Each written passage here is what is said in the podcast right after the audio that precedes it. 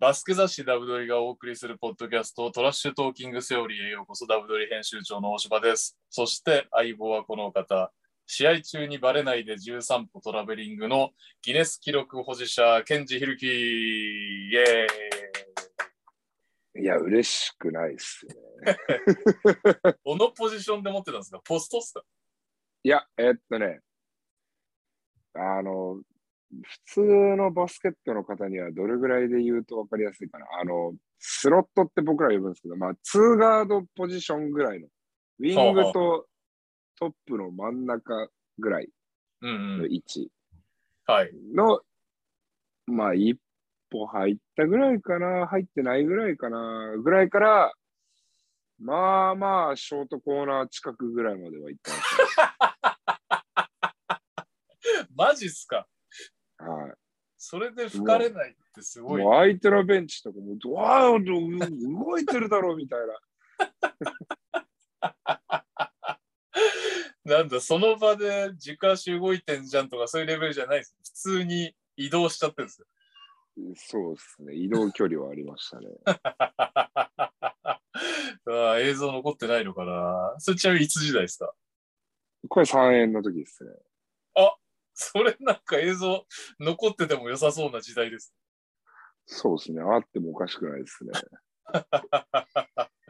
えー、まあ、ただ、プレシーズンなんで、ああ、そっかそっかそっか。はい。もしなるほどかしたらっていう。うん。うんぜひ。当時の映像を持ってる方は、トラッいシュやといや、もういい、いでもい、いい、いい、いい。これはめちゃくちゃ見たいですけどね。ショートコーナーまで行ってるゆうきさん。 もう僕も見たいですけどね。はい。そんなわけで、今週のトピックなんですけど、トラベリングではなく、ダブドリの話題からでございます。なんと、はい。井上武彦先生、ダブドリ面白いとツイート、2年ぶり2度目。 2年ぶり2度目、板は出場みたいな感じで言ってくれるじゃないですか。ありがとうございます。本日あり9がとうございます。時半時点なんですけど、270リツイート、3984ファボということで、あー素晴らしい。どんな方が宣伝してくれるよりもでかいというね。井上先生、やっぱすげえなと思ったのが、あの、リプライとかも来てたんで、ちょっと喜んで見に行ったら全然なんか外国語のリプライばっかりでした。先生、お元気ですか的な。ワールドワイドファンがいそうらでっしすね、ワールドワイドですね。ゃる井上先生。あとね、はい映画楽しみですみたいなコメントも多くてね。 うんうんうんうんうん。ダブ撮りってちょっと思いましたよね。 そっち注そう目ですね。というわけで、井上先生も面白いとツイートしているダブ撮りボリューム12、10月8日に発売してますんで、全国書店さんにてお買い求めください。はい、藤井優馬君が表紙のやつですね。そうです。う結ん構なんかインタビュー評判良かったんで、ちょっとほっとしてます。あ特にそれはそれ君は。和君和ヘッドコーチとかのが割とうん、いないようなので、立ち読みの方はまず君和さんのから読んでもらって面白かったら買ってください。うんうん。君和さんはあれですもんね。まあ割とこう、所属したことある選手とか、その君和さんの時に代表入ったことのある選手じゃないと、意外とこう、君和さんってどういう方なのっていうのがわからない方が多いと思うんですよ、選手たちも。確かに。うん。 うん。なので、なんか、我々業界の人でも興味があることですからね、それをもしかしたら一般の方からしたら、なもう一体何のこっちゃってなってるかもしれないですね。そっか、まあそうです。僕もそうなんだよね。あんだけずっと、ね、それこそグレッグ・ポポギ、グレッグ・ポポビッチより長くコーチをやってらっしゃるうん。方なのに、あんまり情報を知らないで行ったので、うん。うん方だったって、まずね、そもそも話が面白かったです。うんうんうんなんか関東にね、なんかうん、ずーっと要はスポーツチームのマネージメントをやられてたということで、関東、うこの日は、あのー社長、中小企業が多かったんですかね、なんかそういう経営者の会合で、講演会みたいなのをやって、こうやって、うんマネージイベントしてますみたいな話をされて、その帰りに、あの、W の取材を受けてくださってますよね。っなるほど。ていうぐらいなんで、まずね、話術がすごかったですね。うーん、なるほどですね。やっぱヘッドコーチ面白い方多い。あーまあそうですね。面白い方、まあ、ゆきさんも。そうですね。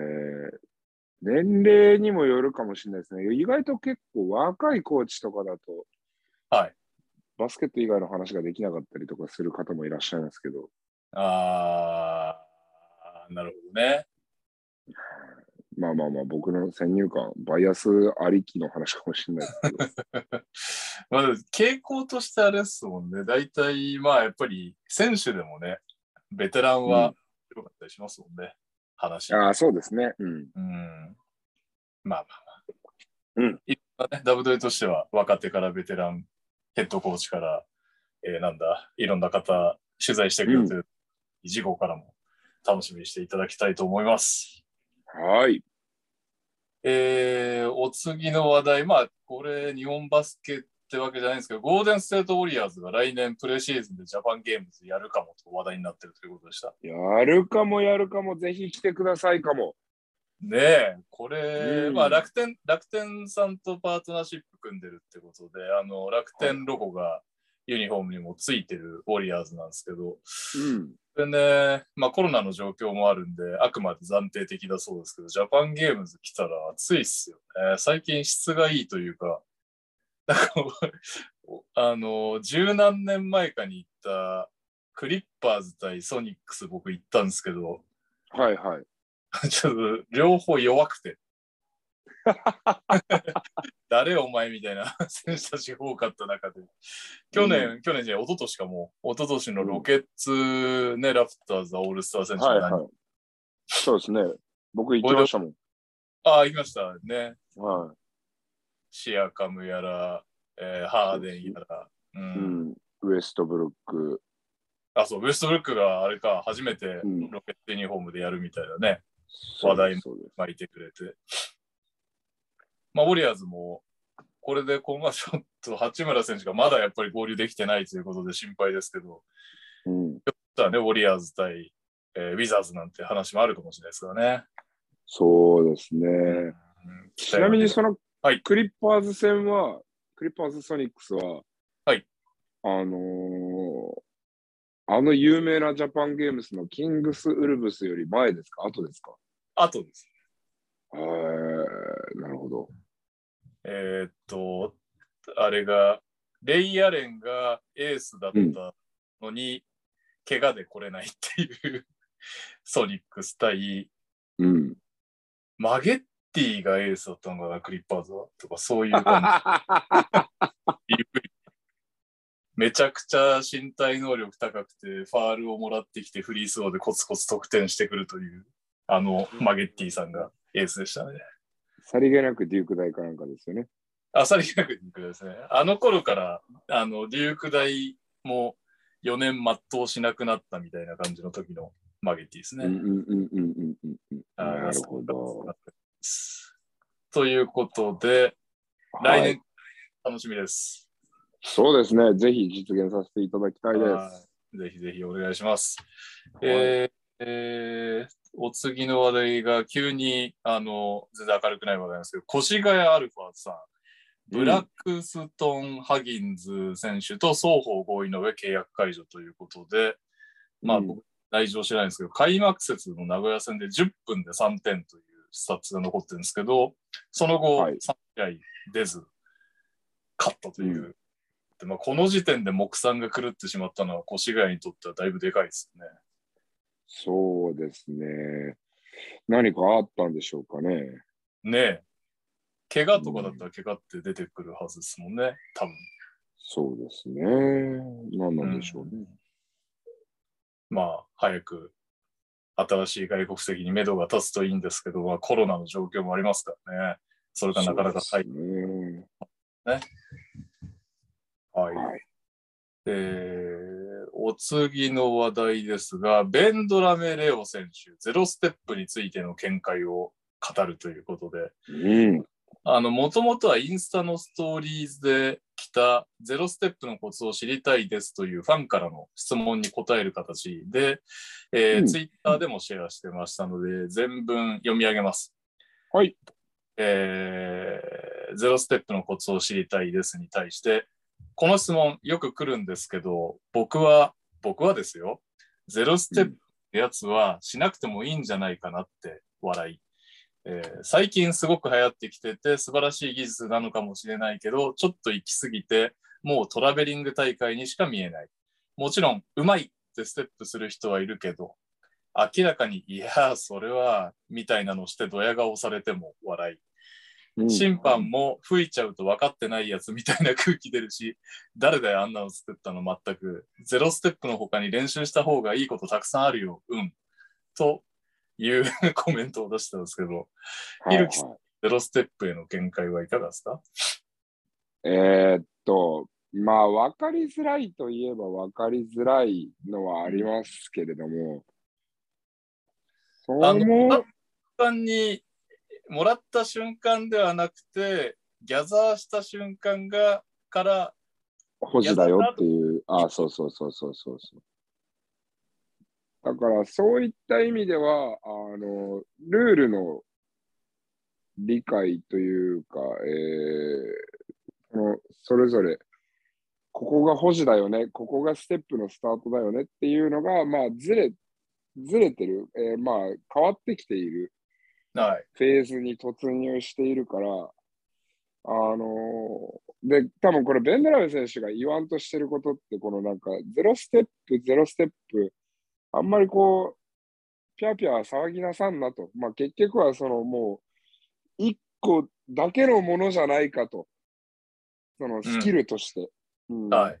あーだから、そこに、こう、大きくみんなでゼロステップがどうだとか、もうサモンゼロステップを使えれば、試合に決ま、試合が決まるぐらいの感じで騒ぎ立てるのではなく、もっとバスケットボールっていろんなスキルがあって、勝つためにはもっともっといろんな面白い部分があるんだよっていうのを、こう、きっと言いたいんじゃないかな、なんていうふうに僕は捉えましたけどね、この発言に関しては。なるほど、なるあほど。サッカーで言ったら、なんかキャプテン翼のオーバーヘッドシュートがすごいから、オーバーヘッドシュートをやったら試合勝てるみたいな、なんかそんな感じなんかなとは思いますけど、別にいらない技技術じゃないけど、 はいはいはい。うん、なんかそこだけにフォーカスするのはどうなのって、まあオーバーに言えばですけどね。うーん。うんこれちなみにこのもともとベンドラメ選手に来てたゼロステップのコツを知りたいですっていう質問に対しては何て答えますひるきさんだったら。えー、YouTube 見て勉強してくだ さい。いや、別に FIBA の FIBA のガイドラインも動画付きで出してるし、あ、そうなんです。そっうか、んそう J- JBA とかも出してんじゃないかな。うん。だし、まあ別に YouTube 見ればいくらでもあるだろうから、その中で正しい情報、正しくない情報を身につけるのは、情報を得る側の責任だから、うん。もちろん発信する側っていうのも責任はね、いくらかあると思うけれども、はい今はどちらかというと、ね、あのー僕らがね、学校で物事を教わってきたときに、いや、先生たちっていうのは、あなたたちは教える側なんだから立派な人間じゃないといけません。正しい情報を教えないといけませんっていう時代はもう終わりをとっくに迎えていて、はい、なるほど。今、うん、今は情報を得る側が何が正しい情報で、何が自分にとって必要な情報かっていうのあをー見分けなければいけない時代に突入してると思うんで、うん、はい。なるほど。と思い、僕が、えー回答者だったらそのように答えますね。ただ、まあベンドラビ選手と一緒で、あの、もっともっと大きくバスケットボールは注目されるべきなんじゃないかなという点では、僕もうそん。れは同意はしますね。あのーゼロステップよりジャパニーズステップをどうにかしてほしいですね。と言いますのは、ジャパニーズステップっていうのはどうどういうやつですかジャパニーズステップはボールを、はいえー空中でもらって、うん両足で着地。これはいいじゃないですか。はい、いいですよね。で、その時にはピボットフットは両方別に右足を動かそうが左足を動かそうがみたいな話じゃない。はい。まあこれ言葉にするとすごくイメージがつきづらいと思うんだけれども、まあ要するにジャパニーズステップっていうのは、これも多分ネット合わさればいくらでも出てくると思うんですけど、ええさもボールをもらう前に飛んでいて、私は両足で着地してますよっていうのを見せかけるかのように、ボはいールを実はもう地面についている状態でもらっているのに、そこからぴょんって、あだってーあちっちゃい、ちっちゃいマリオのポンみたいなジャンプをー、はいはいはい。繰り出すのがあるんですけど、ああ、なるほどね。はい。で、それが結構、もう今まで、まあ、で僕も実際教わりましたし、そういうふうに。はいはいはいはいはい。それが横行していたんですよね。ずーっと長いこと。確かに。日本の僕がプレイしたバやスケッつに見てましたね、それは。トボールそうで、まあ、それが、やっと片付けられ始めたかっていう感覚で、うんうんうんうんうん。まあ今年僕、ほら、大学とか高校とか見るじゃないですか、我々はいトライフープって。はいなので、あの、試合とかでも、まあ、吹かれる。この間大学生の試合で10個吹かれましたからね。マジっすかいや、えで、で相手もです。相手もです。あー含めてね。うん。だかあいらやいや、や違っうぱ違う両方10個ずつぐらい。あ、マジではおい。だから、いいだから結構収集つかないんだけど、レフェリーもそれを、もう片付けないとはいはいはいはい。ダメっていう風に、今やっと FIBA とか JBA とかが、まあ多分この間の、あの、佐古さんが率いてたアンダー19のワールドカップ、はいはいありましあた。れがきっかけだと思うんですけど、なんかこうみんな目目覚ましたみたいなところが。だかおーら結局、あれもうひどすぎて、日本だと。はいはいはい。えっと、日本はダブドリとトラベリング、まあ、それこそもうダブドリとトラベリングの話なんだけど、はい。冒頭でもあったように、あの、ひどいんですよ、結構。え、ダブドリがひどいって、トラベリングはちょっと今のやつですよね。 うん、ダブドリは、えっと、こう、ボールを持って、はい。まあ、えっと、ダブドリっていうか、僕ら、えっと、パーミングっていうんですけど、はい。パー、パームっていうのは手のひらのことなんですけど、英語で。はいどういうことかっていうと、ボールをつきました、つきました、つきましたで、相手に煽られたりとか、まあなんかプレー組み立ててる最中とかに、はいふってボールが手の上に完全に乗っ ていて、それはもう持ってで、るだろまた、またドリブルしますみたいな。ああ、はいはいはいはいはいはい。で、それがすごくめちゃくちゃ多いんですよ。なんなら B の試合でもそういう、ん大丈夫か今のみたいなのありあまあ、すそうそうそうそうそうそうそう。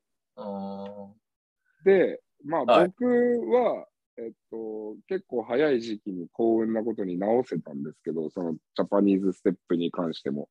はい。なんで、えっと、それはでもやっぱり海外に僕が行ってたからっていうのが結構大きくて、で、なんでこんなに騒いでんだろうなってめちゃくちゃ思ってたんですよ。海外の試合とか出てると。しかもそれ全然レベル高いとこじゃないですからね。あのー普通にザ、日本で言ったら、もう中央区、中央区市民大会みたいなレベルの、まあ、当時はだから僕はカリフォルニアとかニューヨークとかそういうとこにいたんですけど、はい。で、普通にプレイしてるつつもりなのに、トラボーってめっちゃ怒られるから、何と思って、ってはい。言ったら案の定レフェリーにもめっちゃ吹かれるし、はいはいはいはい。あ、それで強制的に治ったわけですね。そうそうそう。で、もう大学なんかもうめちゃくちゃコーチに、いやいや、お前それ歩いてるぜ、みたいな。何その癖みたいな。うーん。っていうふうに言われたんで、やっとまあ、そのメスが日本にも入り出したかなっていうところはありますね。なるほどうね。ん。ただなんかこれね、もっと早く、もっと早く片付けなきゃいけない問題だったと思うんですけど、多分いひどすぎて、取っちゃうと試合にならないぐらいひど、まあ実際僕もこの間大学の試合、試合にならなかったんで、はいはいはいはい。うんなんで、多分これを取れなかったんですよ。もう関東の大学とか、全インターハイとか、まあ、それこそ JBL、BJ リーグで取れなかったと思うんですよ。もうひどすぎて、多分。はい。で、実際世界大会出たら困るから、あいや、もうちょっとこれいい加減直そうぜ、みんなみたいな。なるほどね。うんじゃあ世界大会ということに、疲れたってことですね。その、佐古さんの時のアンダーでもかなり吹かれたと。あ、そうです、そうです、そうです。かなり疲れました。なるほどね。なんで、まあ、これは、でも、レフェリーは分かるんですよ。その全部吹いて試合成り立たなくなるぐらいだったら、うんバスケットボールっていうゲームをこう尊重したいのであれば、多分そのちょっとどこかで妥協点を作らなきゃいけないんだろうなっていうのは、ね、分からなくもないレフェリーの気持ちとしては。はいはいはいはい。な何が悪いかって言ったら、もう完全にこれはもう育成年代の指導者が悪いです。あーうん、うそもそもなんで発生したんですかね、それ。ん分かんないです。なんですかね発祥がわかんないですよね、ここまで。ううんーん。いなや、まあ、るほど綺麗にやれば、別に、あの、JJ レディックとか、はいカイル・コーバーとかは、まあ、それに近いステップを踏むんですけど、おー、なるほど。でも、まあ、彼らは別に、こう、ちゃんと綺麗にやってるというか、うんうんうん。まあ、それこそギャザーがどこから発生してる、してないとか、そういう話の、あれなのかもしれないけど、かとか。そうっすよね。そうギャザーの概念も難しい。まあ、いろい ろ、こっから。まあ、それをまず撲滅してっていうところからですよね。そうですね。なるほど。わかりはまい。した。なので、日本みんなで、えーステップアップしていくために、はい。全国の指導者の皆さん、選手の皆さん、バスケットに関わる全ての皆さんで、うこんれは一緒に取り組んでいきましょう。なんか、あいつまだあんなことやってな、じゃなくて、これなんかみんなで取り組んでって、 はい。ちゃんちゃんと子供、今ね、若いプレーしてる子供たちが、こう海外に出た時に恥ずかしくないように、僕らで手伝ってあげましょはい。わかりました。はいそして、海外に出てく話題といえばですね、テーブス・ルカス、えー先日、えーペンシルベニア大学からオファーをもらってましたが、う。は今い。回またオファーが来たと、今度はコロンビア大からオファーが来たということで、2校な目でるすね。ほど。うんすごいえーいいですね。えーっと、松井慶十郎選手の出身校ということですね。そうですね。はい。まあ、あとは、結構このバス、今バスケットボールキングさんの記事を読んでるんですけど、キングさんの記事だと、70年代にレイカーズで優勝に貢献したジム・マクミリアン選手がうん。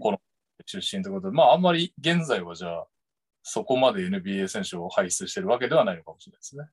そうですね。うんいやー、今後、強豪か、校から来るかどうか、期待して。そうですね。楽しみですね。はい。なんかね、あの、親父さんの BT さんも、ルカがすげえって、いや、カイもすげえけど、ルカすげえんだよって、結構前から言ってたっていう話を聞いたそのうでなんですよね。はい。要注目ですね。はい。しかも、カイ選手も相当活躍してる NCWA で。うん、そうですね。あれは、えっ、と、アシスト2位でしたもんね。ジャーモラントの次。 そうそうそう。モラントとランキング争ってたってすごいですよね。うん、まあでも、モラントはさらに20点取ってたんで、 あれちそうですね。ょっと引いてましたけど、海あ選れ手はもちょっと NCWA のなんか枠をだいぶんと飛び出てましたよね、彼 は。そうですよね。はい。そんなわけで、今週はちょっとニュース少なかったですね。最後に、最後です。えーはい第第2節のおさらいいこうと思います。うん、えーまず B1 なんですけど、すごいカオスになってますね。秋田が、秋田と渋谷か、両方2勝して臨んだんですけど、1勝1敗。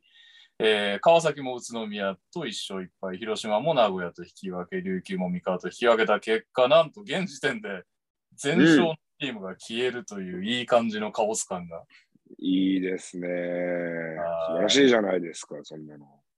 これね、どこのプロリーグも望んでることですからね、こういうこの混戦そとういでう。すね。はい本来はね。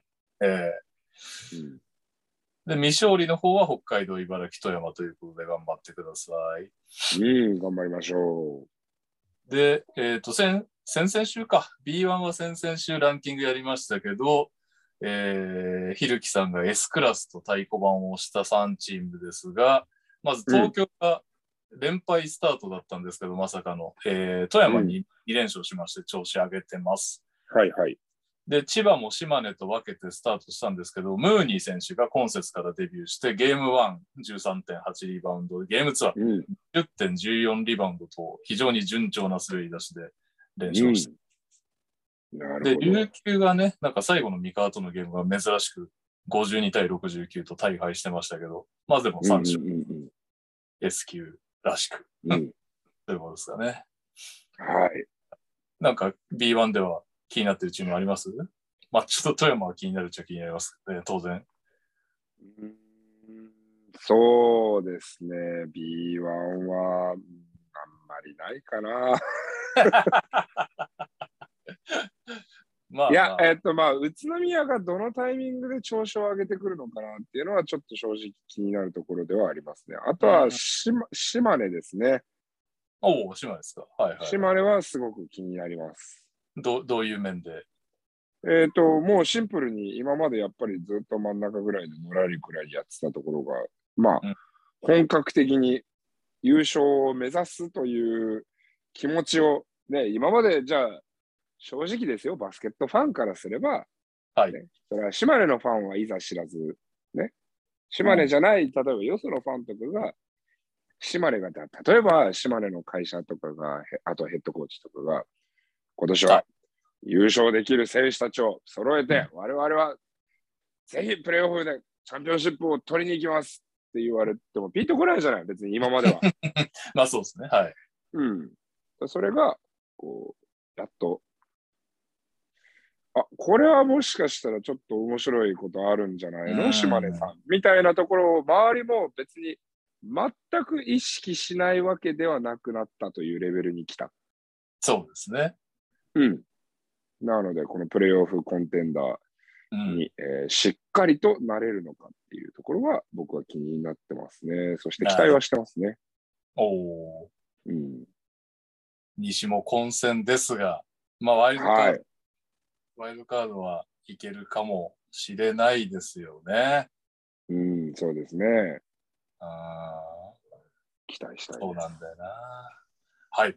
えー、続いて B2 なんですが、はい。 B2 はですね、まだ無傷の4連勝が2チーム、えーうん山形、東京 Z を2立て、香川、奈良を2立てして4連勝ですね。うん。そして、えー、と S 評価の3チームですけど、仙台は佐賀とも負けまして2勝2敗、えー西宮が連敗スタートだったんですけど、青森に連勝して、こちらも2勝2敗。そして名古屋が福島に敗れて2勝1敗で、今日、変則的ですね、今日ゲーム2が行われるそうです。そうですね。月火ですね。はいはい。で、えーそんなところで B3 はね、B3 が一番あれですね、ある意味順調というか、ひるきさんの予想通りというか、岩手と長崎が4戦連勝、続いて我らが岡山と RT 千葉が2勝0敗、静岡が埼玉相手に1つ落としてますが、おおむねひるきさんのランキング通りというか、そうですね。いいつつはリランキング出しましたっけ、僕。ランキングっていうかね、このこの5チームで争うんじゃないかみたいな話じゃなかったでしたっけああ、そうですね。えっとはい岩手、長崎、トライフープ、えー千葉、あー静岡、あーそうですね。この5チームって言いました。はい。あれ、岡山さんのうん。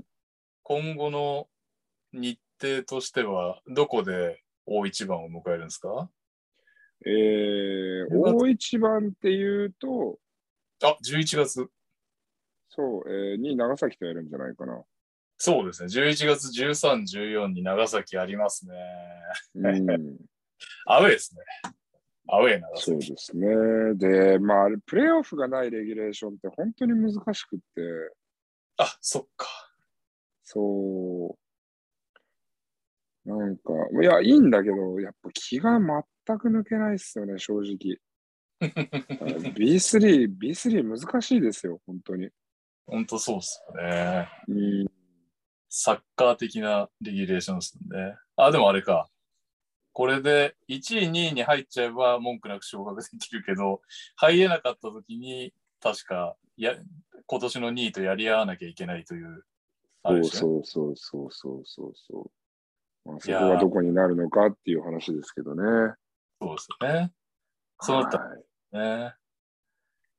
えー一発勝負ですからね、わかんないですよね。そうです、ねまうあ。んバスケットの試合、一発なんて本当にもう、どうとでもな、どうとでもなるというか、はい。うん、わかんないじゃないですか、そんなの。全くわかんないですよね。まそう。あ、あれも、何せついこの間までファイナルが一発勝負でしたけど、B リうーグん。うん。あれもね、わかんないですもんね。どんくらいが、例えばファイナルとかやんだったら何しょ何何戦先取りぐらいがいいですかいや、まあ、せめて3、あ、えっと、うんせめて、えっと、にせめて2戦、もうわかりますよ。だから会場の関係とかわかるんで、せめて、はい。あの、金、土、日とか、土日月とか。はいはいはい。うんだか、ら、えっ、と、去年、前回のファイナルみたいな感じがいいと。ね、うん攻めて。せもうそこがもう一番最低ラインです、これ。まあ、ゆくゆくは NBA 的な4勝先取りぐらいになってもいいんじゃないかなという感じですかね。うんそうですね。まあ、日本だともしかしたら、ね、4戦戦勝は間延びしちゃうかもしれないから、まあ、3つ先に取ったらとかでもいいかもしれないですね。うん。はい。い。まあ、でも僕、2個先取り、2戦戦勝で、は嫌いじゃないですけどね。あのーその代わり3つ目を次週とかに持ってってくれたらめちゃ盛り上がるだろうなと思って。ああ、全然。どう、はいどう日やって日曜日とか。なるほど。めちゃくちゃ盛り上がると思うんですよね。しかも、むちゃくちゃ多分スカウティングするんですよね、お互い。 そうなりますよね。うん、めちゃ面白いと思うけどな。いや、なんでかっていうと、その結局、スカウティングとはい自分たちのバスケットボールの、この、なんて言うんだろうな。塩梅って絶対どっかである線引きって。はい。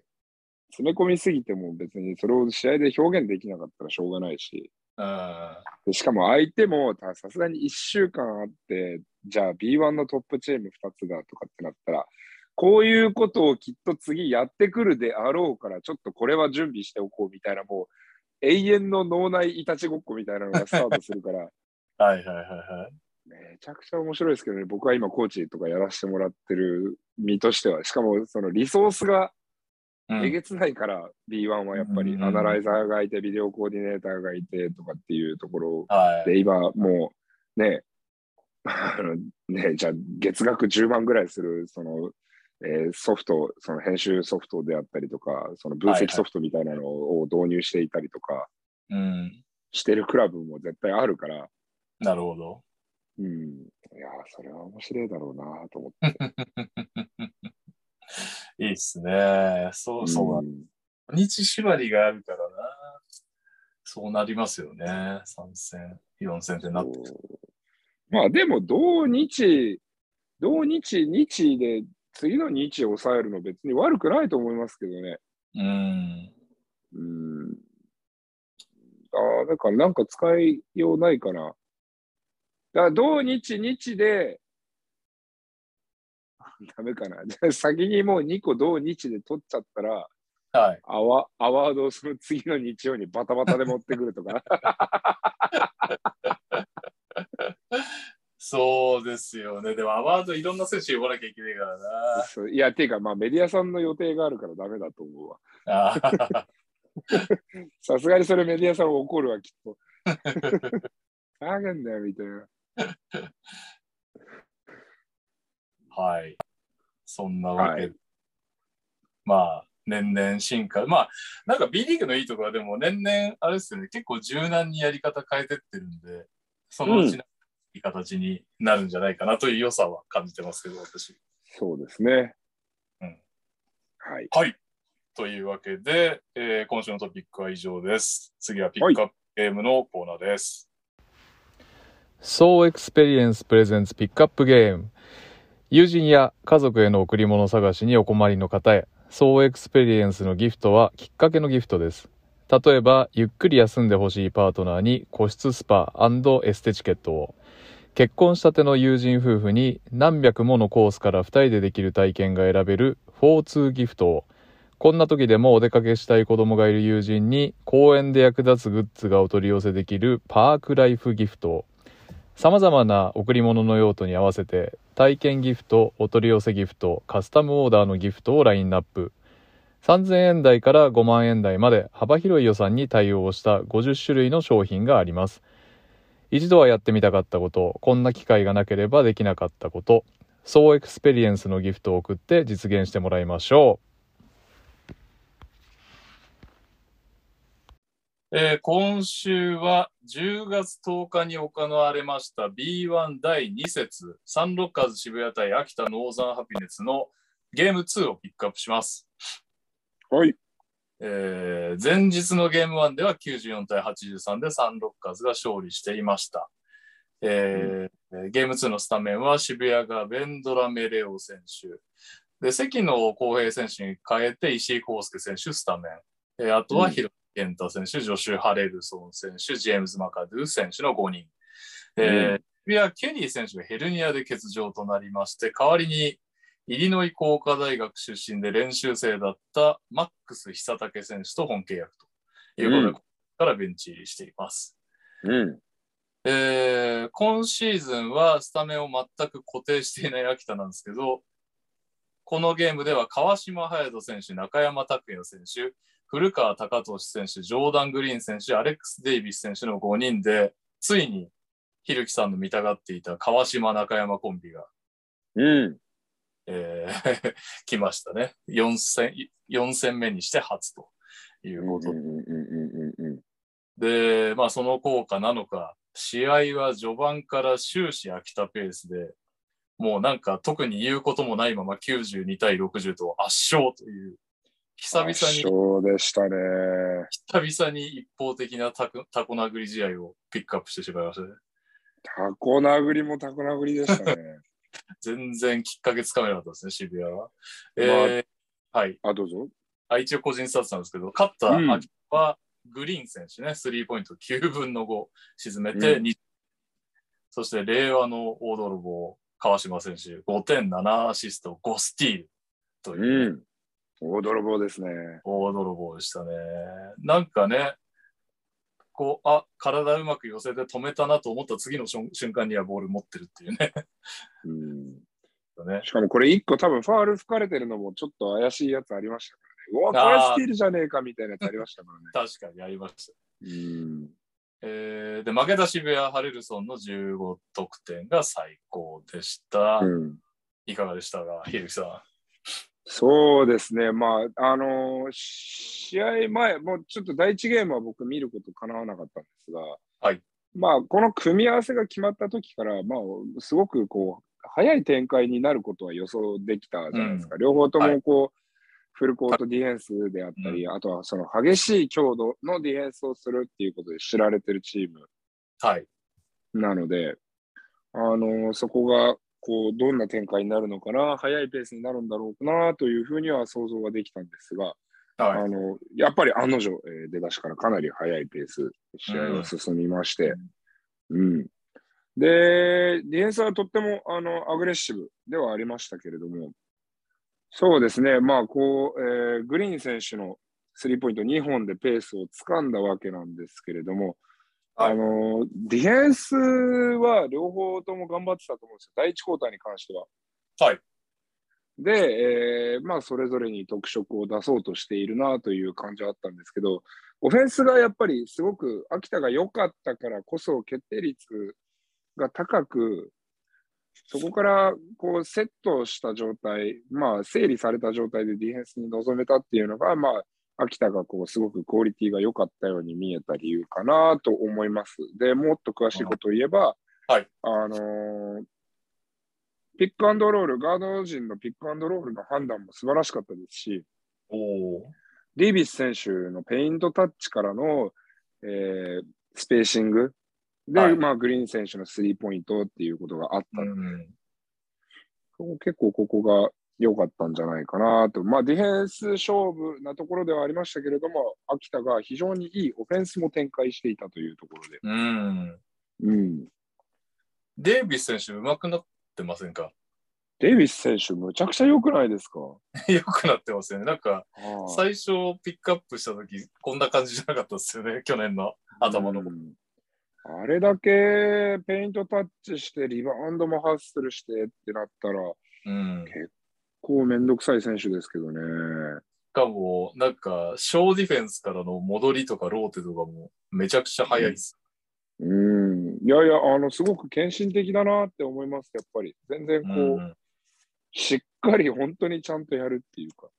はい。うん。なんか最近 B の試合よくピックアンドロールに対してインサイドがまあちょっとドロップしてガードが散ってくるみたいなチームが多いですはけいど、はい。はい。あのー秋田はしっかり勝してっていう感じでしたけど、そうでこすれね。渋谷も割はとショー、ショーであったり、あそうですねダブルチームであったり、結構多かったですね。うん、この良し悪しというかうん特色は、まあ、よしあし、うーん。まあ、どちらの、そのピックアンドロールのカバレージって何をするにしても結構一瞬はズレができちゃって、3人は目、三人目が対応をのクオリティを求められたりとか、で、3人目が何かしらの対応をするってことは4人目もそれに引っ張られて連動しなきゃいけないっていうのが結構はい往々にしてあるんですけど、うんうん、まあ、それのどこを取るかっていう話、ビッグマンが負担が少ないものを取るのか、うんとその逆サイドでのウィング陣の負担が少ないものを取るのかの取捨選択の話だと思うんですけど、なるほたど。だまあ、ドロップのディフェンスは、あのはいあんまりこう、意識をしないと、意識というか、えーっと、ちゃんとこう、徹底をしないと、すごくただだらしないだけのディフェンスになっちゃうというか、あまあ、あえてそういうことをするチームももちろんあるんですけど、あ、はい。うん、そのチームのディフェンスのインテンシティを損なうきっかけにはなるかもしれないので、はいはいはいはい。はい、そこはなんかこう、今じゃあ例えば B リーグで、ね、ドロップしたりとか、サイドラインに追い込むのが流行ってるからって言って、まあ、なんか間違えたこう曲解はしないでほしいなとは思ったりはしますけど。あー形だけ真似すると、ただインテンシティを下げるだけになっちゃう可能性がある。可能性もある。うん。あーなるほはい。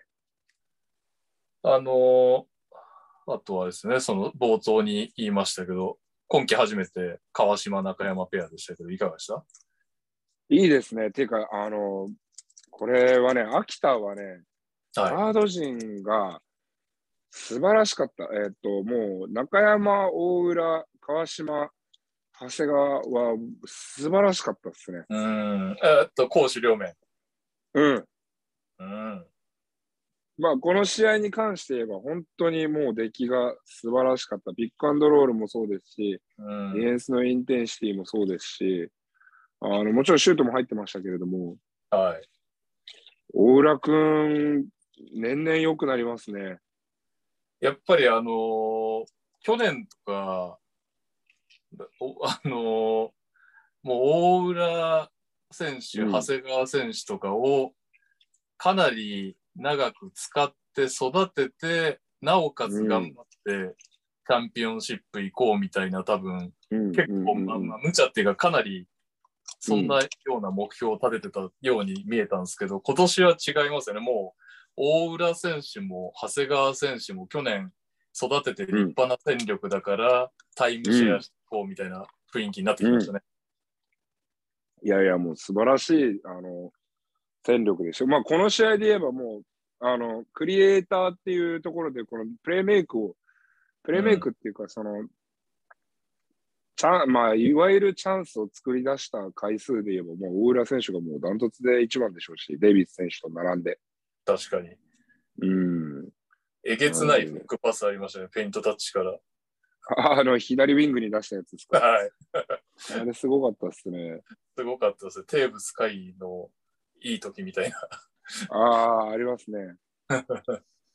で、長谷川選手ってあんなにディフェンスすごいんですね。あれ、やばいっすね。忍者みたいっ すね、あの人。すごかったっすね。おもうそれこそなんか、全盛期の橋本龍馬とか、大口正宏を見ているみたいだったです おーおーね、おーすごかった、あれは本当に。高評価。そう、何がすごい、やっぱ相手がベンドラメ選手っていうのがすごいですよね。あの、僕個人的にはめっちゃいいガードだと思ってるベンドラメ選手が、全然リズムつ、そうですね。まあでもなんか渋谷、渋谷良くなかったっすね。渋谷なんの、ああいうことになっちゃう前に、まあ対処しなきゃいけないんでしょうけど、うんタラレバでなんか渋谷って流れ変えるには、こういうのが必要だったんじゃないのみたいなのってありますいや、なんとね、マカドゥせ、やっぱケリー選手がいなくなっちゃった、怪我で。はい。っていうのは、やっぱり彼らのリズムを相当、相当に狂わしてますよね。まあそうですね。でケやっリーぱ、入れとけばってとこありますもんね。うん、イルトキョバもそうだし、彼ってすごくこう、プレーできるエリアが広いというか、はい。っていうのもあるだろうなとはいう。あの結局、まあ、彼がプレーできるエリアが広いっていうことは、それだけいろんなところに顔を出せる。別にシュートを打たなくても、うん。シンプルにこのボールフローを止めないことであったりとか、はい。ディフェンスにポイントを絞らせないことであったりとか、あとはもうシンプルにやっぱケリー選手がすごいから、うん。あのディフェンスが何らかの対応をせざるを得ない。で、そこでできた小さいアドバンテージを、じゃあ渋谷の他の選手がみんなで、えーそれをもっと大きいものにしていくであったりとか、プレーメイクをしていくっていうはいと。ころになるんでしょうけれども、まあちょっと、この試合しだけしか見ていないのがちょっと悔やまれるんですけれども、うん。そうなんですよよ。な本当渋は、谷うん毎週余力があれば土日を両方見た方が いいことは間違いないんですけど、結構辛い僕らです。が死ん僕らが死んじゃうんで。はい。なんか、ダブドリ初、あの、ダブドリっていうか、トラッシュトーキングセオリー初期の頃両方見てませんでした、僕ら。最初期だけですね。多分、はいい1、2回やって、あこれ無理だみたいな、なったと思います。 い やいやいや、そうなんですよ。だから、いや、だからこの試合だけ見ると、はい。一体全体渋谷どうやって勝ったのって思っちゃうんですよね、正いや、直。そう。土曜日ね。はうんい。確かに。うんディフェンスも、まあ、もしかしたら、だから1日目にダブルチームとか、あの、この、秋田が勝った方の試合ですよ、は、ダブルチームを結構ハマってなかったんですよ。まあ、ターンオーバーこそしてましたけれども、あの、ピックアン、ピックアンドロールからのダブルチームっていうのは、あんまりこう、聞いてなかった。むしろやられてた。はい逆にデイビス、デイビス選手が、ハイポストにフラッシュみたいなのをしてきたりとかして、はバックカバックカットであったり、オープン3であったりとかっていうのが結構見られたので、い。はい。だからそこがね、もしかしたら1日目はそこがハマってて、対策をした結果、この2試合目の秋田なのかもしれないし、確かにね。それあり、うんあり。ちょっとあの1試合目が見たいですね、やっぱりこの同日でセットなんだろうなとか思うけど、まあじゃあだからといって来週からピックアップゲーム2試合見ましょうかって言ったら見ないです けど。まあ気になったら土曜まで見れれば最高って感じで、日曜ね、んっていう試合だったら。そうですね。まあ実際僕ら開幕戦とかはね、両方見ちゃったりとかで、で、かつ仙台追っかけたりとか、大島さんは。そうですね。はい。うん。とかはね、あれなんだけど、まあ、そう、見たいし、見たい試合見たいじゃん、みんな。 他にもね、ゲーム始まっちゃったし。うん、で、この まあ、マックス久武選手なんですけど、えっと、ええ実は僕、渋谷に入る前から知っていて、え、そうなんですかえー、はい。あのーまあやっぱりミックスの選手は探すわけですよ。サイズのあるはいはいはいはい。うん。ね、日本のパスポートを持ってる選手を欲しいから。もちろんですよね。ではい、、まあ、この彼が、まあ、日系人というか、ハーフというか、まああハーフなんですけど、うん。まあ、どうやらずっとアメリカ育ちっていうところで、はいまだこう日本のパスポートを持ってないんじゃないかなっていうところなんですけど、彼がもし、あのパスポートを取れるようになると、少し、あとはそのシンプルに B1 のレベルになると、日本のパスポートを持ってないってことか。なるほど。ケリー選手がいないから出れてるってことそうだと思いますよあ。でなければ、だって4人登録すればいいんだから。そっかそっかそっかそっかそっかそっか。なるほどなるほど。そう。なんで、まあ彼がパスポートを取れる、かつ B1 の水にちゃんと慣れることができるのであれば、これは渋谷はまた大きくこう勢力図にぐいぐい手を伸ばしてくるというか、足を踏み入れるんじゃないかな、なんていうふうに思います。なるほど。彼彼の試合現時点での評価というのは、やっぱりの能力高いみたいなところなんですか能力高いですけど、ディフェンス面での IQ が非常に悪かったですね。ああ、当時使う、その、ひるきさんが調べたとき、あ、今日の試合ですかき今日の試合です。あ、今日の試合、なるほど。うん。そこらへん。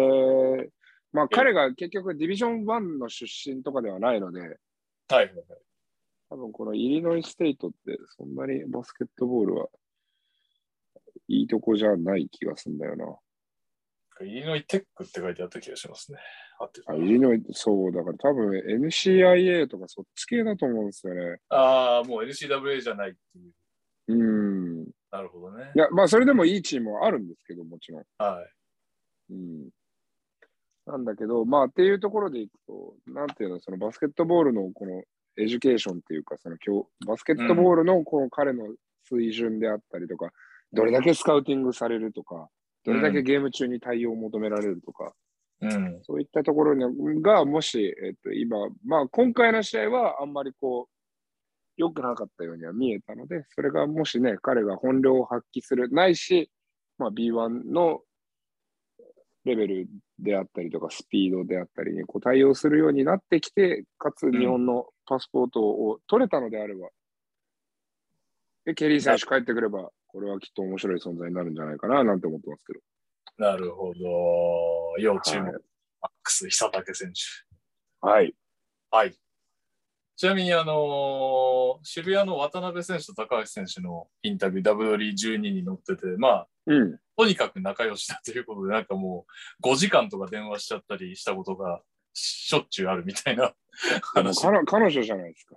いや、本当彼女より電話してるみたいな感じのインタビューで、まあ、それも読んでもらいたいんですが、しっかりね、なんかあの、試合中見てたら、ベンチが隣同士だったので、 こっちはニヤニヤしちゃいました。やっぱ仲いいんだな、みたいな 感じでございました。ということで、えー試合はね、まだじゃあそういう意味では、まあもちろんケリー選手も戻ってくるし、久竹選手が伸びしろということで、うん。秋田は今季はもう、これはもう期待感しかないですよね。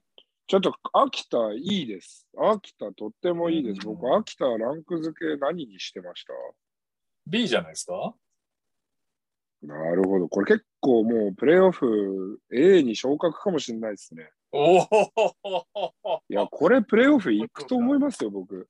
あーまあでも東か。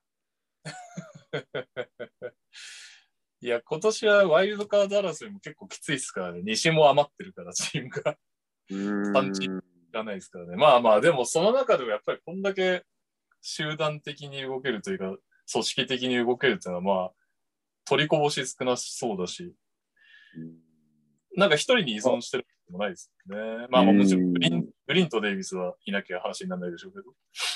そうですね。あーまああとワン君がもうちょっと頑張れないときついかもしれないですね。ああ、そうですね。うん。まあでも多分この試合で一番まあ大差ついてたんで、あれじゃないですか、出場時間も長かったんじゃないですかね。そう、あんまりで、こう、あんまりこうピンとは来てなかったんで、多分もっといろいろできる選手なんですよね、彼の大学時代の評価とかを聞くと。なるほどね。はいはい。うんなので、頑張ってほしいですね。はい。はい。の伸びにも期待です。ということで、えー次節の注目カードに参りましょはい。う。えー10月17日に行われる B1 第3節、大阪エベッタ対島根スサノーマジックのゲーム2をピックアップします。はい。えーホーム大阪は第1節三河、第2節京都と引き分けて2勝2敗。えーうんアウェーの島根は第1節千葉と引き分けましたが、その後、第2節北海道には連勝で、ここまで3勝1敗です。はい移。動まあ、島根ね、注目チームっておっしゃってましたけど、見どころとしてはいかがですか、 もうこれはなんでこのゲームを選んだかというと、もはうい LINE をゆ読み上げますね、この、えーうん大柴さんとの、えー次の注目カードいかがなさいますか、えー、なんたらなんたら、なんたらなんたらで大阪、島根あたりでしょうかね。で、僕の返事が、えー島根が見たいので島根にしてください。わかりやすい。ということでございます。 まあもうさっきの、さっきの、もうえーシンプルに、さっきの見どころはそれですね。まあ、安藤聖也選手、あとは金丸康介選手を入れ、うん、えー補強を行ったはい。島根がどういったチームかっていうのは気になりますね。あとはまあ大阪で今、えっと、一応スタートで試合に出ている青木くんっていうのがいるんですけど、はいはい、アメリカ行ってた。だってアメリカ行ってた。アメリカの人なんですかね、この人。あ、そう、えっとね、多分日系、あ、日系じゃないわ、日本人なんだけど、いやアメリカ育ち。うん。はい。うん、でで、彼が、えっと、B3 の選手だったんですよね、去年はね。えー、はいはいはい。岩手の選手で。はいそう。で、まあ、それがね、今じゃスタートになっているっていうところで、うん。もう、うちの選手たちが腹渡煮えくり返ってるわけですよ。なんであいつが B1 のスタートなんじゃってことですかもうざわけんなっつって、みん な。え、実際どうだったんですか ?B3 の岩手でやってた時は。いや、良かったですよ。まあ、僕らと対戦した時にはもう粉々にしましたけど、 はいはいはいはい。まあ、僕らが結構そのスカウティングとかを頑張る方のチームなんで、ああ、なるほど。はい。で、ただ、えっとね、静岡戦ではね、記録を打ち立ててたら、なんか3ね、10, 10何本決めて40何点取ってて、記録マジっすかうん、記録作ったはず。えー、でも確かに41.6%スリーポイント。今年いや、はスリー、むちゃくちゃシュートうまいです。あ、そうなんですね。確かに。ビビるぐらいシュートは綺麗です。この人、ポイントガードっていう登録ですよね。うんまあ、2番っすね、でも。そうですよね。なんか、スタッツ見てると、その、活躍してた岩手時代も2番っぽいスタッツ残ってますね。うん。2番ですね、彼うーは。ん。あ、まああ、そうシューねト、シュートめちゃくちゃうまいです。えー、なるうほど。んうんそれは、じゃあ、私もそういう目でというか、育てにかかったね、でも、身につみると。まあ、スタートで出して、そこまではうん変えてないみたいな。ねまあだからゴーダス90 97年世代なんで、何個、あ24歳か若いですね。若いですね。うん、いいですね。うん。なるほど。はい。はい、じゃあ、青木選手、大阪は青木選手、うん、注目。まあ、島根は全体的に注目。はい。はい。そう、気になるのはあれなんですよね。竹内選手、開幕スタメンだったんですけど、早うくん今、スタメンじゃないんですよね。そうですね。まあ、スタートだから偉いってことではないんですけどね、全く。ただ、まあ、どうなんでしょうね。この大阪とかも、どういったゲームを組み立ててるのかっていうのは、これ非常に気になるところではありますよね。結局、ね、このラインナップを見たりとかしても、ポイポジションがやっぱ、ポイントガードのところに、えっと外国籍の枠を一つ使うっていうことは、うんはい。えー日本国籍のところでインサイドを使わなければいけない。うん、で、まあ、いくらね、アイラがいたり、竹内選手がいたりって言っても、彼らはこう、2メートル別にね、7とか8とか10とかあるわけじゃないから、うん。サイズの面で劣る可能性も全然あり得るわけじゃないですか。はい。はい。なんであちょっと竹内選手そうい2名ですけどね。まあ、細いですからね。ううん。そうなんで、ちょっとその辺は気になりますね。しかも、エリスとかもそんなサイズないですよね、確か。そうですね、シューター、シュータータイプですもんね。そうですよね。なるほど。まあ、でも面白そうですね、この2チーム。そうですね。はい。というわけで、ぜひ、えートラッシュトーキングセオリーをお聞きの皆さんはね、一緒に大阪対島根の日曜の方ですね、ゲーム2の方を見ていただいて、はい来週、ああだこうだ、投稿もお待ちしてますので、よろしくお願いします。はい、お願いします。この番組では各コーナーのスポンサー様募集中です。ご興味ある企業様はツイッターでご連絡ください。そして聞いてくださっている皆様、ご意見、ご感想はツイッターでハッシュタグトラッシュトーキングセオリーでお願いします。というわけで、今週結構投稿いただいてます。おえーまず、まっすーさん。群馬、はい千葉、ゲーム2、第3クォーター終わりの富樫選手のブザービーターの時に、解説の方が、右に行かせちゃダメですねと言ったんですが、選手の得意な攻め方からのシュートパーセンテージのデータって出回ってたりするんですかこの時はトップで左右へクロスオーバーからのプルアップ3でした。うん。 PF 岡山開幕2連勝おめでとうございますとはい、あ友りが人,、とうございます。友人がいるのでコロナが落ち着いたら岡山の試合も見に行きたいと思っています。いいですね。はい。お待ちしております。これって、ああれですよね。B1 だとシナジーのデータが見れるとかそんな感じあ、そうそうそう。今もうまさにそれを言おうと思ったっすああ、はい。それにはやっぱ乗ってんですか、こういうシナジーだと。はい、出ますね。まあ、あとは分析ソフトはシナジーに限らず、もう何でもあるんで、今。はいはいはいはい。あの、ちゃんとお金さえ払えば、もうデータなんてもういくらなんぼでも手に入ります。 金やと。はい。え、それってなんですか ?B、B2、B3 でもソフトにかければ、要は。取れます、取れます、データは。えー、そうなんだ。すごいはい。、なるほど。まあ、岡山は iMovie ですけどね。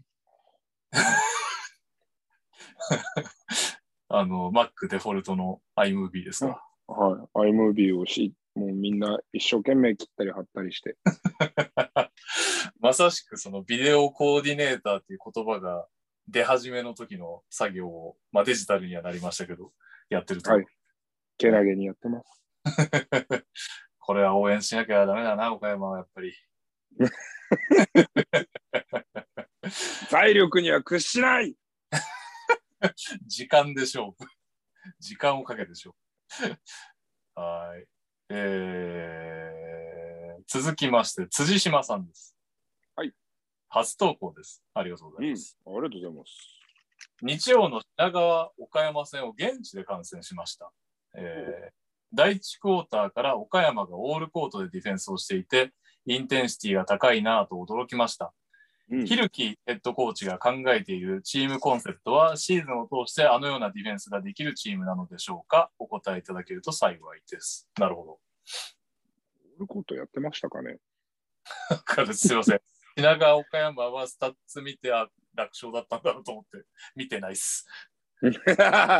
えっとね、オールコート、あ、まあまあ別に多分チャンスがあればオールコート、僕はでもあれなんですよ。はい。基本的にディフェンス、あの、ババカみたいに引くディフェンスはそんなに好きじゃなくて、はいはいはい。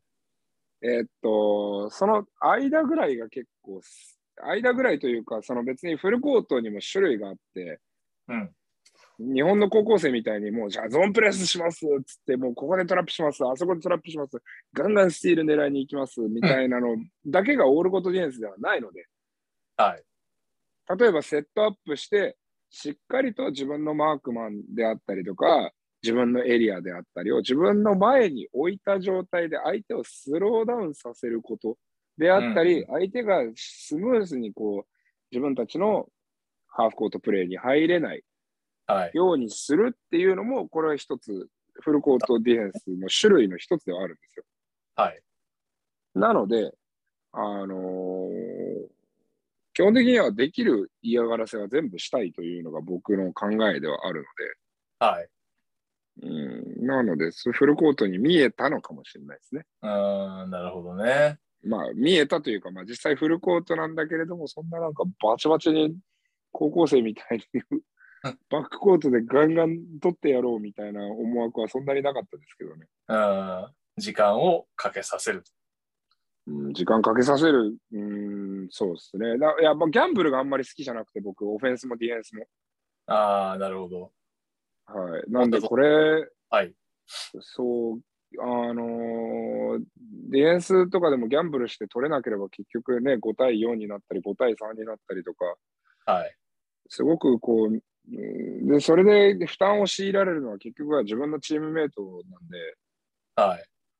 うん、なんでそういったのとかはあんまり好きじゃないですね。オフェンスとかもね、次のディフェンダーが見えてるのに出さないとか、1対2、うん1対3で攻めちゃうとかって、はい、僕は。はいすごくそれはギャンブルだなとは思ったりする。要するに確率あその成功する可能性に対しての自分、成功する可能性に対しての実際のこの、なんていうの、他のオプションっていうのをこう天秤にかけたときに自分の自我が勝っちゃうというか、チそれは本当にチームのためなのかそうなのかっていうのを考えれてないプレーは僕はギャンブルだと思ってるんで、なるほど。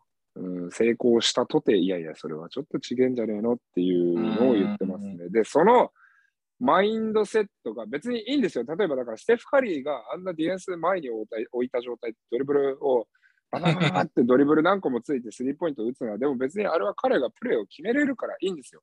はい。それはもうレブロンもそうだし、はい。あのジェームズハーデンそう、ジェームズ・ハーデンもそうだし、それは別にこう、チームの中でありとされてる確率の高いプレーは、チームの中での決められたショットっていうのが、たまたま NBA とかだとワンオンワンだったりなんだったりとかっていうする話なんで、別に、じゃあ例えば日本で言えば、えー、誰だろうな。金丸選手であったりとか、うん。あとはじゃあ、えー比江島選手であったりとか、はい。まあ、あと多分渡辺選手とかもそうですよね、栃木の。割とタフショットで許あされてあ、るそうですね。確かそう。だから、いいんですよ。チームとしてありならいいんですよ、それが。に。うん。ただ、こう、いやいや、それはないっしょ、みたいな。それは完全にもう1対2でいってるでしょ、みたいな。うん。ディフェンス見えてるのに出さないとかの、もう本当にそう、もう自己中心的以外の何者でもないというか、いや、チャレンジしたから OK、ナイスドライブ、ナイスインみたいなの、結構ほら、学生とかクラブチーム界隈とかだと、そういう話を聞くじゃない、そういう声とかを。どうもどうもみたいな。いいよ、はいいいよ、よく、よくアタックしてるみたいな。はい。 いや、全然よくねえからみたいな思っちゃうんですよ、僕は。なるほど。いや、だから日本のバスケットはこう成長のこの、なんていうの、その成長曲線が緩やかというか、あだーから結局本当は中学校の時に教えなきゃいけないです。そんなことっていうのは。なるほど。バスケットっていうのは一人抜いたら次のディフェンダーが出てきて、そのディヘルプのディフェンダーを助けるために他のディフェンダーがどこかに絶対ポジションをセットしなければいけない。うん。それに対して味方もよりディフェンスがどうどこにどう動けば守りづらいかっていうのを考えながうらんプレーをするのがバスケットであって、うん。それがきっかけが、例えばじゃあヨーロッパとかだと今すごくスペーシングであったりとか、カットのタイミングであったりとかがすごくね、重要視されていたりとか、革新的なアイデアをこう作り出してる。ではい NBA であれば、例えばそれが、えーきっかけがワンオンワンであったりう、ん。うん、ピックアンドロールで。まあ、ピックは別にヨーロッパも十分に使ってますけど、はい。であったりっていうするだけで、結局は確率の高いシュートを何かしらで作り出そうとしてます。ディフェンスがそれを止めるために努力をしてます。で、オフェンスがちゃんとそれに対して正解を選べるか。うん、ポジショニングにしても、パスのば出す場所にしても、シュートのセレクションにしてもっていうのがバスケットなのに、それを教えないでもうただ単にスリー面をブワーって走らせたり とか、1対1強いところをややれーって言ったりとかっていうのはもうすごくバスケットとしては幼稚。はいはいはいはい。うんだからなん、なんだ。っていうのを今、育成年代をやっぱり僕がね、見ることが多くなってきて、うわ本当にバスケット教えてねえなって思ったりするんですよね。うん確かに早い段階で気づけるっていうのは大きいですよね。だからやっぱヨーロッパの選手とかってめちゃくちゃ頭いいんですよね。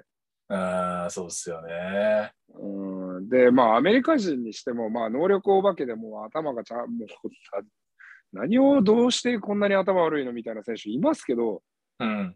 でも結構、まあだから例えばクリス・ポールとか、あとはその大阪の DJ ニュービルとかもそうだし、はい。彼らは、この、なんて言うんだろうな、相手が嫌がることであったり、アドバンテージがあるところっていうのの、そのどこをどうすればっていうのを考えるマインドっていうのは、やっぱりアメリカって競争社会だから、うん。そこはすごくこう優れている。はい。うん、それが、やっぱ、だから結局似たような感じではあるんですよね。アプローチの方法が違うだけで、うんやっ。ぱり何何をどうすればいいかで、相手に対応を強いるみたいなところ。うん。うん、相手が対応しなきゃいけない状況を無理やりこう作り出すみたいなところっていうのは、やっぱりこういう、もっともっと日本が育成年代を教えていかなきゃいけないな、みたいな話だったんですけど、これどっからこの話がスタートしたんだかもう一切合切忘れました、僕。えー岡山オールコートディフェンス、インテンシティ高い。から世界のバスケットの話しちゃったんです から、すごいな、本当に。はい、というわけで、じゃあ次の話題いきますか。 はい、すいませんでした。いやいや、面白かったです。そういう見方をね。でも、これ結構今の話なんか、その、感染側も結構参考になりますよね。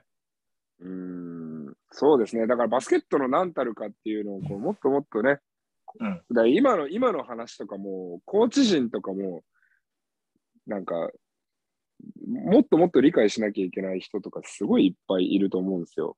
あー、なるほど。うん、いや、そんなこと分かってるよって思うかもしれないんだけども、ごごめんなさいね、この話すると、ダメですね、あの大学生とか高校生教え始めると、もういかにずさんかが分かっちゃうから、あー、今ますさごに いあそうすごい熱くなっちゃうんですよねが。ついてるというか、そういうこと。でほ、これホットをな結局、はいそう、ホットな話題、これを結局ね、じゃあ例えば僕とか、まあ今プロ界隈でやられてる方とかが、ね、偉そうに、もっとこう高校生とか中学生とかその辺の年代の人にもっとやっぱりバスケットを教えましょうと頭を使うところを教えましょうと、うん結局は相手との駆け引きであったり出し抜いたりってでそれをするためにスキルがあったりフィジカルレベルがあったりっていうその最低限のレベルを作るもしくはもっともっとその駆け引きで相手が無理な対応を迫られるように自分たちのスキルレベルを上げましょう、フィジカルレベルを上げましょうっていう話なので、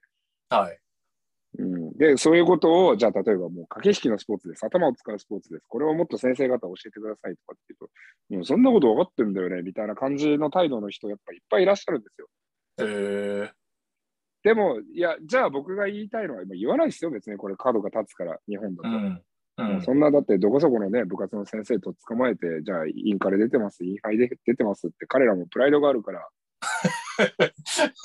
うん、でも、やってることはもう、くっそほど間違ってるんですよ。なるほどね。あの全部とは言わないですよあの。ものすごく勉強されてる先生もいますし、ものすごく頑張ってる先生もいますし、はい。うん、だけれどもそう、分かってるよ、そんなことみたいな態度の人もいるんですよ。はいでも、じゃゃあ僕が言いたいのは、じゃあそれをあなたの選手は分かってますかっていうところを、結う局ん選手が分かってなければプレーするのは選手なんだから、確かになう。ん、もういなんぼほど、なんぼほどコーチが頭でっかちで、いや、バスケットはこうだよねとかって言っても、選手が理解してなきゃ意味ないんだから。うん。うんっていうのが、なんかもうちょっとこう、今日本は次のフェーズを迎える時期に来てるのかな、なんていうふうに思ったりします。ちょうど、まあまあ、ひるきさんの岡山さんがね、えっ、と、うん高校、大学やってるのと同じくして、は B1、B2 のチームも結構ユースに力が入ってます。ちょっと流れ変わりそうな、まあ、こういう流れ変わるっていうか、すごく時間のかかることではありますけど、全体的そにレうでベすル。ね。ねまあ、うん10年後とかは、だいぶ違うんじゃないですかね。おそそうらでく。すね。で、それに置いてかれないように、今言ったその町の部活の指導者とかのレベルも上がっていくっていうところのあれは難しいな。どうなったらうちょん、っとわかんないですけど。ですね。うん。はい。はい、すいません。というわけで次の話題でございます。えー、はいダグラス数年前、オーストラリア NBL がドラフト上位候補だったラメロ・ボールと RJ ハンプトンをリーグに呼ぶことができました。うん、今後、B リーグが海外選手を育成し、NBA へつながることは可能でしょうかあとは危なっかしい選手ですが、トラビスとビフォードを信頼してあげてください、トニトニさんということで、俺がトラビスとビフォードは試されるって先週言ったからですかね。そう ですね。あの、NBL ってすごいんですよね。その、NBA のルール的に19歳までって、高校卒業後1年かは、うん NBA うんうんドラフトできないっていうのを、まあ、ある意味逆手にとって、う NBL んだったらプロとやれますよって言って勧誘して、ラメロボールとアルジェハンプトンを取ってきたんですよね。うん。うん。まあ、ただ、NBA 自体がやっぱり高卒も OK みたいになるとかっていう話だから、まあ、それがいつまで、何年まで通用するのかちょっと僕把握してないですけど、うん。 B リーグが海外選手を育成し NBA へつなげることは可能でしょうか。だからアメリカとかラメロボールとかアルジェンハンプトンが B リーグに来ることはないでしょうけど、うん、そういうそういうクラスが違うルートだったらあるかもしれないですよね。そうですね。まあ結局今、オーストラリアは割とたまたま成功した例かなとは思ったりとか、まあ一応日本も昔、あのジェレミー・えーマグワイアだったかな、ゴールデンステートにいた、はい。がドラフトされる前に日本に来てプレーしてたんですよね、東京アパッチで。なるほど。そういうケースはありますけど、まあ今、でも G リーグがもう若い育成専門のチームみたいなのを作っちゃって、はい、ああ、そうですね。うん、だからわざわざ、うん、で、お金も結構ね、いくらか出せるようになったんですよ。それこそ多分3、4千万は出せるようになったんじゃないかな。そんなもらってるんですか出せるようになったんじゃないかな。ルルール変わった気がするんですよ、そのお金のところの。ちょっとこれ、まあ、ま認識間違ってたら大変申し訳ないんで、あの、もし間違ってたらツイッターで、ハッシュタグトラッシュトーキングセオリーで直していただければなんですけれども、結局今までの G リーグとか、まあ、田臥選手がじゃあ D リーグで頑張ってた時代とかって、ね、それこそね、月、ね、何何十万もらって、例えばね、30万ぐらいもらって、30万、40万もらって、LBA をね、目指してるから、アメリカから出ないっていう選択肢とか、 はい。うん、だったんだけど、そこがね、結局、別に G リーグにいてもお金もそこそこもらえるし、ちゃんと向こう見てもらえるっていうのが今盛んになってきてるから、多分これ、どんどんどんどんその流れは減ってくんじゃないかなと思うんですよね、海外にこう流れてく。なるほどね。それこそだからラ、ね、あの、ボール兄弟とか、はい。ハンプトンみたいなケースは減ってくと思いますね、僕は。ああ。はいはいはいはいはい。だから、あそううんまあそういうエリート、まあイグナイトとかに入れないぐらいの層だったらあるかもしれないし、ああ、そうそうそう。まあだからそういうことになるでしょうね。だからもう独自の自分たちの目線を持って、そのまあもうボール兄弟とか、そういう第一線じゃないけれども、はい第二戦、第三戦ぐらいの感じの、でも光るものがある選手を日本で、うんね B リーグとかで活躍させたら、はい。 それはそういう面白い、もしかしたらそこから NBA っていうのはあり得るかもしれないけど、多分そこは日本のクラブがそんなところにギャンブルしないだろうなと思う。確かにな。うん、やったとしても B2 じゃない、ああ、なるほどね。うん、えっとか。と思いますね、僕は。うん。うん、だから逆にに、はい NBA でプレータイムがある選手を今は後取ってくるみたいな動きの方が僕は全然あり得るああ、なるほどね。と思います。確かうん頑張って2億とか3億とか使ってうん。あ NBA でプレータイムがある。どれぐらいのラインだろうな。めっちゃ気になるな。なんかエリック・ゴードンクラスぐらいならいけそうな気がするんだけどな。エリック・ゴードンが今の大金の契約終わってどうしようかなっていう時に、うちならそう4億出しますよとかっつって。そうそうそうそうそうそういやー、エリック・ゴードン来たら熱いな。僕らは熱いっすけどね、それなんか、し日本のスポーツ社会って見たときにどれぐらい熱いのかなって正直思っちゃいますよね。確かにな。まあだから、うん本当に引退間際の時とかね、ビンス・カーターがどっかに来そるうみたでいなすね。バタ話がネットに載ったりしてましたけど、そういうのはね、ちょっと、おおっていうか、メディアも取り上げるでしょうからね、ビンス・カーター来たら。ビンス・カーターはさすがに取り上げるでしょうね。うん。エリック・ゴードンだと、まあ確かにな、ちょっとパンチないじゃないですか。オールスターでも、えオールスターって入ったんでしょ入ってないぐらいです入。りましたっけ入ってない気がするんだよな。シックスマン賞かなんかを取ったのか。うーん。とってもいい選手なんですけどね。そうですね。うんしかもちょうど今のね、苦戦ロケッツと合ってないから来ないかな。とはいえど今れのぐらい、どれぐらいからだったら、日本が割とおおってなりますかね。エリック・ゴードンじゃなくて、オールスタークラス、まあでもやっぱり派手な選手はいいんだろまあ、落ち目のドワイト・ハワードとか、うな。ハワード、ただ来て無双できるかっていうとちょっと微妙じゃないですか。どうなんですかね。どういや、まあ、B はいけんじゃない。いや、無理か。その使ってあげるカードが。どうなんですか大阪とかに入ったら面白いかもしれないですね。ああ、それはやばいですね。ニュービルと2人で永遠にピックアンドロールするみたいな。本当そうですよね。で意外となんか思うんですけど、あの、もうアメリカで見れなくなったフィジカルゴリってる系が B リーグの方が生息してるから、ハワード的には嫌なのかなっていう気が。いや、お前らここにいたんかいみたいな感じで、フィジられるのそうです嫌ねがるから。僕、でもこれずっと言ってるんですけど、B リーグ、アダム・モリソンとか、ジマー・フレデッテとかいたら、はいめはちゃい。くちゃおもろいと思うんですけどね。いやーあ、中国が確かあれっすよね。まだ、あれ、俺がこの間聞いた段階では、まだなんか、アメリカ人っていうか、外国籍を使うか使わないか決まってない。決まったんかなフレデットって確か中国、上海シャークスかあなあ、そうそうそうそうそ仮に中国でやれなくなったら、マジで取ってきてほしいっすよね。う。いや、マジでおもろいと思うんですけどね、あれは。アホみたいに入りますからね、シュート。マジで、いや、俺、全然なんか、え今も NBA ちゃんとしたチームにフィットすれば、全然キャリア築ける選手だと思ってるんですよね、彼は。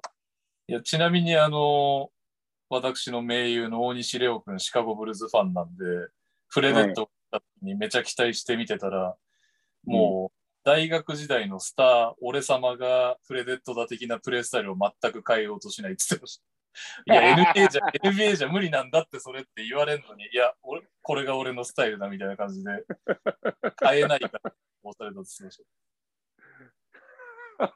それはおもろいな。だから B リーグだったらね、俺様、俺様スタイルでいけそうですよね。ああ、そうっすね。うん、まあ NCW 得点王ですからね、フレデット。うん。そう、だから僕、アダム・モリソンとかも絶対日本だったらもう大爆発するんだろうなと思いますもん。はいはいはいはい。モリソン懐かしいな、的なね、選手だったらね。そうそうそうそうそう。そうだな、アホみたいにスリーポイント入る選手。で、何かしら、何かしらが、あれとかまだダメなんですかね。もう無理なんですかね、邪魔黒とか。いやー、邪魔黒とかやったら面白いと思うんですけどね。来たらすごいっすよね。うん、全然オールスターそれこそなんか僕、このオフ、うちの選手たちが、なんはかいふざけて言,、言ってましたね、僕に。い や、ちょっと、ケンジさん、ジャマール・クロフォード取ってきてくださいよ。取ってきてほしいなぁ岡山にいきなり邪魔黒現る。いや、B3 にジャマクロはちょっとなんかもう、 わ、そのワードが強すぎるんだよな。ジョー・ジョンソンとかね、元オールスターで言えば、まだ俺はやれるっつってますからね、ずっと。そうですね。だってあれ来ましたもんね、ララウーフで。あはいはいはい。そそれうにですね、ラウフは結構、はい。ちゃんとまだ動ける時期に来ましたからね。はいはい。ジョー・ジョンソンとか来たら、そんくらいのインパクトは普通に残しそうですけどね。うんなんかアルバルク、アルバルクとかジョーダン・テイラー取るぐらいだったらジョー、ジョー・ジョンソンでもいい感じするっすけど いや、ほんとそうっすね。ね。行ってほしいなアルバルクさん、お願いします。そこれう、あの、なんかほら、予算とかもさ、そうね。ほらはさい、うみんなが文句言わない予算をさ、ほらさ、うん。なんか頑張ってほら、地方のチームとかが、ね、じゃあちょっと NBA でゴリゴリ出てた選手とか取ろうとすると、多分他の選手がもうね、本当もう、もう月2万円とかで生活しなきゃいけなくなっちゃうから。 しわ寄せがね、いかないぐらいの財力のチームで。そうそうそうそう。そうそれがあれですもんね、サラリーキャップのないいいところですからね。そうですね。うん。じゃあ、ということで、アルバルクさん、 ぜひジョー・ジョンソンご検討いただいて、はい。はい、よろしくお願いします。本当好き放題言ったんだ。続きまして、ウッシーさん、初めて投稿します。ありがとうございあまりがす。とうございます。えー京都のマスコット、ハンニャリンが可愛いとツイート界隈で話題になっています。トライフープだとトライプといった各チームにマスコットがいますが、選手、ヘッドコーチから見たマスコットはどのような存在なのでしょうかちなみに私にとっての般若品は癒しですということですけど、うんマスコットハンター、ひるきけんじにこんな投稿が来ま したね。なんて答えたらいいんだろうな、そういうのは。え、全マスコットとやり合いました当時、現役の時。いや、あの、なんか、あの、肌肌って言ったらいいのかな肌とか関節とか的な、この彼らの、いや、まあ、何材質素材はい。 的に、こう、やり合えない子たちもいるんで、なるほどね。はい。はいはい。あの、でも面白いのは、あの、B1 にいた時は、先に、あの、先方のフロントさんから、はいあの。ひるきさん、今日はちょっと、うちの何々ちゃんは、ちょっとなしでお願いします、みたいな。 えー、そうなん だ。とか、あの、割とこう、あの、ちょっと中の人があんまそういうの好きじゃないんで、ちょっと今日は。え、中に人なんかいるんですかつって。 うん、本当だよね。もうあれはああいう生き物じゃないのかえっつって。逆はないですかちょっとひゆきさん、ぜひ絡んでほしいんですよねみたいなのないですかありますよ、ありますよ。全然ありまあ、すそうああるのんだ。 ぜひやってくださいみたいなの。なんか、なんなら、打ち合わせとかかまそうとしてくるやつとか いて、いやそういうのは、いや、さすがに、その打ち合わせとかやったら、そのもう、あなたたちはいいかもしれないけど、見てるお客さん、そういうの気づくから何にも面白くないんだよ、そういうのって言って。あとそういうのはか、そう、感づかれたらおしまいだから、やるならいきなりやってこいと。もう別に、はいあの大、大体のことには対応するから、何でもやってこいと。なるほど。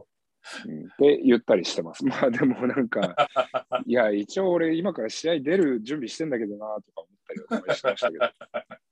ちなみに、ハンニャリンは絡むことなんですかハンニャリン絡んだことありますよ。ハンニャリンは倒したんじゃないかな。あ そうなんだ。いはい、え、ハンニャリン、ハンニャリン、ハンナリン、や、ハンナリン倒したらやばいでしょ。ハンナリン倒しちゃダメなんですか ハンナリンは、まあ、倒してもいいですけど、ちょっとカメラのないところでやっていただいて、フライデーされないように。 ねまあでもなんか、僕、ひるきけんじでよかったなって思うのは、はい。今更、なんか、法にさえ触れなければ、ひるきけんじ結構無敵なんじゃないか説あって。ヒルキーだからしゃしょうがないみたいな雰囲い気。やー、またなんかやってるよ。まあでもあいつもう頭おかしいから言ってもしょうがないよね、みたいいいっすね。その子まで持ってくのがね、やっぱり大な。あ変大あ、も変うじゅ 10, 年ぐらいかけましたね、それは。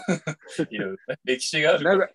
そう長きにわたる頭のおかしい生活を続けてやっとここまで。ということそで、うくれいか。はきなりやらないように という。い、わかりました。いやいやいや、ひるきさんっていうか、俺も、あ、なんだ、ひるきさんやってるからいいのかっつって、バーコードが真似して失敗する可能性があります。あそうですあのうちの選手たちに僕の SNS の運用は真似しないでくださいって言いますもん、 僕。はい。言ってんですね。わうんかりました。あの、じゃあ、えっと、もし今後、京都ハンナリーズと試合することがあれば、フロントの方、あの事前に、今日はハンナリー倒しても大丈夫ですよって言っていただければ、はい。あの、ハンナリーもぜひ倒しに行きますんで。紛らわしい んだよな、ハンナリンとハンニャリン。そうなんですよ。僕もいつも間違えるから、ちょ、もうちょっと、 ねえ、はい。うん、ま、なんか変えてほしいですね。こう はい。あと3つですね。はい。えー、荒勝さん。えー時に本日プロ野球のドラフト会議でした。日本バスケでもかつての BJ でドラフトがあったわけですが、B はいリーグ以降はサッカー的な自由獲得に落ち着いています。うんえー階層のあるリーグだけにドラフトシステムの導入は難しいところもあるかと思いますが、今の日本バスケにドラフトありかなしか、大柴さん、ひるきさん、改めてお二人のご意見を伺いたいです。うん。ということです。まあ、ドラフトが盛り上がるイベントであることは間違いないですけどね。あそうですね。BJ の時は盛り上がってましたしね。あーまあ、ただ、あれなんですかね、新 B1 とかができたらやるのかな。でもそうすると難しいですよね。他のチームどうすんのって話になってきちゃうしな。そうですね。だなか、んからね、大川さん韓国まあどうぞ。大川さんが、えーチェアマンだとに話したときは、いや、ドラフトなんてもうね、全然やりゃいいんですよみたいな話で、えどうどういう感じでやるんですかっつったら、もうはっきり B1 だけって言ってましたね。B1 でドラフト。うんなるほうど。んうんはい。か韓ドラ国がドラドラフト、なんか韓国とかルーキーがドラフト1、ルーキー、うんとね、ドラフト1位、2位ぐらいまでなんかあった気がするんだよああ、な。なでるそほっどから下はやんないみたいな。はいはいはいはい。うん、ドラフト1位とかはやってもいいかもしれないですね。もうドラフト1位だけ終わりみたいな。ああ、それってどっちのあれですかねプロ野球的な、その、みんなでい一斉に指名するやつですみんなで一斉の方が面白くないですかかかぶるや、かぶってくじ引くやつ。うんでもなんか、どうなんだろうな。結局、なんか選手も人間だからな。なんか、絶対寒いとこ行きたくねえみたいなやつもいるだろうしな。 ちょっと、今年ドラフト、やっぱりプロ行きませんみたいなね。人が走うんそう、荒垣渚みたいなやつが。出てくるかもしれないですね。そう。いや、だって昔、もう BJ の時にありましたからね。あ、そうなのうん BJ 板倉さんが滋賀にドラフトされて、はい。で、板倉さん滋賀絶対行かねえっつって。そんなのあ ったんですか知らなういん、まあ、行かねえっていうか、板倉さん大学院通ってたんですよ、その時。えー、で、大学院が終わってないから、関東のチームじゃないときついっていう話になって、ああ、そういうことか。そう、ちゃんそうちゃんとした理由があったんですね。そうそうそう。で、無理やり確か、情報さんとトレードして、えで、情報さんが滋賀でもう鬼ブレイクして、ー、はいはいはいはい。みたいな感じだったと思うんですけどね。で、そこからもう滋賀の顔をやって、富山の顔をやって、みたいな。でなるほど。 MVP 受賞して、みたいな。えー、うん、だからまあ、あのままアパッチにいたらもしかしたらね、まあ今ジョージさんはどう、うなん、なんかんか違うルルートをたどってたかもしれないっていう。面白いですね。うん。そうだよな。今、B リーグでドラフトもないけど、トレードとかもないですもんね。シーズン中にいきなりこの人とこの人が動きますみたいなのもないし。そうですね。まあ、財力が違いすぎますからね。ああ、そっか。契約金とかが違うから、動かし、そうそうなんですよ。動かせないんですよ。なるほど。 トレード面白かったですけどね。あのーやっぱバスケット選手って例に漏れず結構自分勝手なやつが多くて、うんはい。なるほど。で、まあ、飯とかをこうオフとかにみんなで選手で集まってご飯とか食べに行くじゃないですか。で、まあ僕らの時、その時はバーベキューだったんですけど。はい。で、飲んだらもちろん奥さんとか子供とかもみんな連れてきてさ。はい。で、奥さん同士でこう固まって喋るわけじゃない。やっぱやろうはやろうでなんかね、ふざけてうんガチャガチャ飲んだりとかしてるから。想像まあできこれはます。別にバスケット、うんバスケット選手に限らずね、まあどんな、いどんなお付き合いでも割と旦那タイムと嫁さんタイムが分かれたりするじゃないですか。ありますね。 うん。で、おったら僕は、あのー結構こう日に焼けるとめっちゃ痛くなっちゃうんで肌とかが。なるほど。はい。 3x3 やっててなんだお前って感じなんだけど。めっちゃ暑い会場とかありますよね。はいそうで、だから僕は中でこうぼんやりなんかビール飲みながら普通に子供と遊んでたりとかしてたら、はい。まあ、あの嫁嫁さんテーブルがこう隣にあって、はい。でやっぱ嫁さんたちの苦労話がもうすごいんですよ、やっぱり。もう本 当に、うちの人は家に帰ってきたら何も家事しないから、もうなんか、あの、いや、もう連絡も本当適当だし、試合に負けて帰ってきたら、もう一言も家族と口聞かないし、もうやってらんないわ、みたいな。はい。ね、話から、もうまたこの間、どこそこのなんか飲み屋の姉ちゃんの名刺が出てきて、みたいな話とかも聞くわけですよ。はい。はい。はい。でめっちゃ面白かったのは、当時まだ DJ だったんですけど、はい。いや、嫁、もうある嫁さんの一人が、はいいや、もういいよ、それなんか全然いいよ。うちの何々くんなんか私、トレードになったの、Facebook で知ったからねとかって言って。え 嫁さんなのに。マジでその話めちゃくちゃ面白いじゃんと思って。すげえな。それはすごいっすね。なんえで、えやっぱまあ、生活がね、急に違う環境を強いられる、しかも突然に、もう、はい、じゃあ来週からあなたはどこのチームでとかって言われるから、そっか。なかなか大変ですよね。そうっすよね。特に子供とかはね、うん、こうしなきゃいけないとか、そういう感じですもんね。そうですね。まあでもやっぱ、アメリカってすごいですね。そのトレードとかが残ってるのってアメリカぐらいじゃないですか、リーグで。あーあ、あ NBA、メジャーリーグ、さホッケー、あと、アメフトもか、うん。その制度が。なるほど。他はそんなに、うん、だから日本でもだいぶ聞かなくなりません確かに。まあ、野球で時たま時たまですよね。あんまりでも誰々が電撃トレードとか昔、僕ら子供の時めっちゃ聞いたじゃないですか、よく。はいはいはいはいはい。で、確かトにレード行きた行きたくない選手が、僕はこの球団 でキャリアを終えたかったですとかっつって、なんか会見で涙ながらに言ってたりとかさ。確かにないっすね、最近。 そう、っていうところでいくと、やっぱアメリカ人って、あれ絶対だって周りが楽しいからじゃないですか、あんなルール。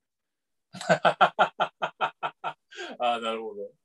うん。だからね、いや、じゃなかったら、だって別に契約解除して、どっかがサインすりゃいいだけで、それを別に水面下でや行っちゃえばいいだけの話なんだから、確かまあまあまあ、似たようなことは行われてるんですけど、でもあ、ーやっぱ、あれは見てて楽しいじゃないですか、僕らもなんかトレードデッドラインめっちゃそわそわしませんだって NBA。に。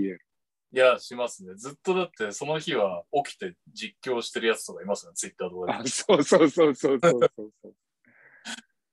ライブ配信してる人います もんね。あーそうそうそう。俺も KD が OKC からいなくなるかもっていう時は結構遅くまで起きてたんですけど、やっぱ寝ちゃって、寝て起きたらトレードになってましたね。あ、トレードじゃ移籍か。 トレードじゃねえか、あれは。そうですね。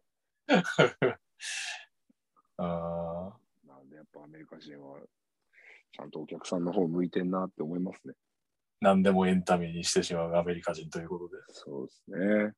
はーい。はい。えー、あと2つ。里根、はいプレーポーターさん。うんえー今シーズンの移籍移籍で各チームの実力が拮抗したような印象を受ける4試合が終わった B1 ですが、そんな中、新規参入の群馬の今後をどんな感じに予想しますかということで、群馬、宇都宮に似立てしたものの千葉に2連敗という感じですかね。そうですね。逆に千葉が島根に負けたんで、はい。なんかちょっともうちょっと面白い感じになるかなと思ったら、割とこう、寄せつけない感じでしたね。まあなんかちょっと当たりっぽいですね、ムーに行って。うん。もう今節から合流したジョン・ムーニー選手ね。うん。そうですね。まあ、だけど、あの、群馬は悪くないと思いますよ。うん。うん、まあ全然悪くないと思う。はちょっとまあ、サイズかな、い。うん若干。だから結局、誰だえーパーカー、えーパーカーと、あの、秋田から来た子。キーナンそうそうそう、キーナンともう一人。野本ノボとじゃない。 いや、秋田から来たって。えっとね、バルビンが217センチ。あはい、あそうそう。だからバルビン以外のところがやっぱりはい。大きいわけではないから、そうですね。うん。まあ全そこ体で的にどは、高いんだけどっていうことですね。うん全体的な高さ。どれぐらい戦えるのかっていうところは今後ポイントの一つにはなるかもしれないですね。なるほど。高さ。はい。はい。うんえー最後でございます。ターさん、おターさん二方にお願いです。これ質問じゃないです。お願いです。開幕4連敗しているチームのブースターを励ましてください。なるほど。現時点ではえーっと、北海道、富山、うんあともう一部だった、茨城。茨城。なるほど。うん。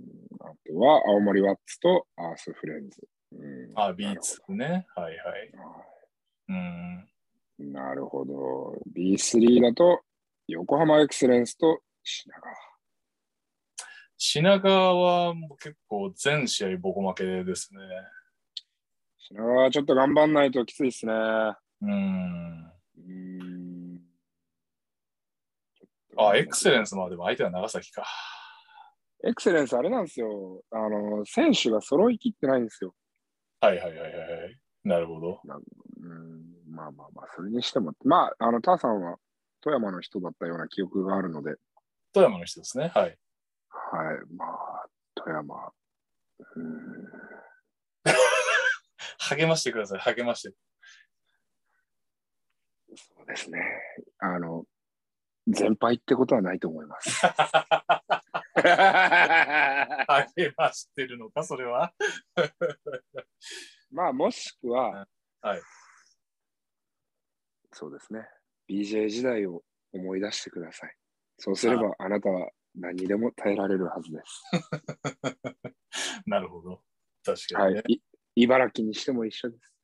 NBL の時代を思い返してく ださい。岡田祐介に給料が払えず、一番思い出したい時代です。ね茨城。ネットでそれを暴露され、大問題になったあの時代を思い出してください。暗黒の時代ですね。北海道も思い出してください。デラカムイ北海道時代に社長がお金を払えずに中国へ逃亡。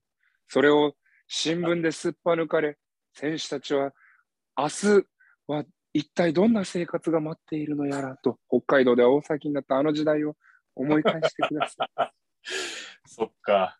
今が決してそこじゃないぞと、その3チームは。はい。そしたら気が強気を強く持てますね。はい。頑張ってください。はい。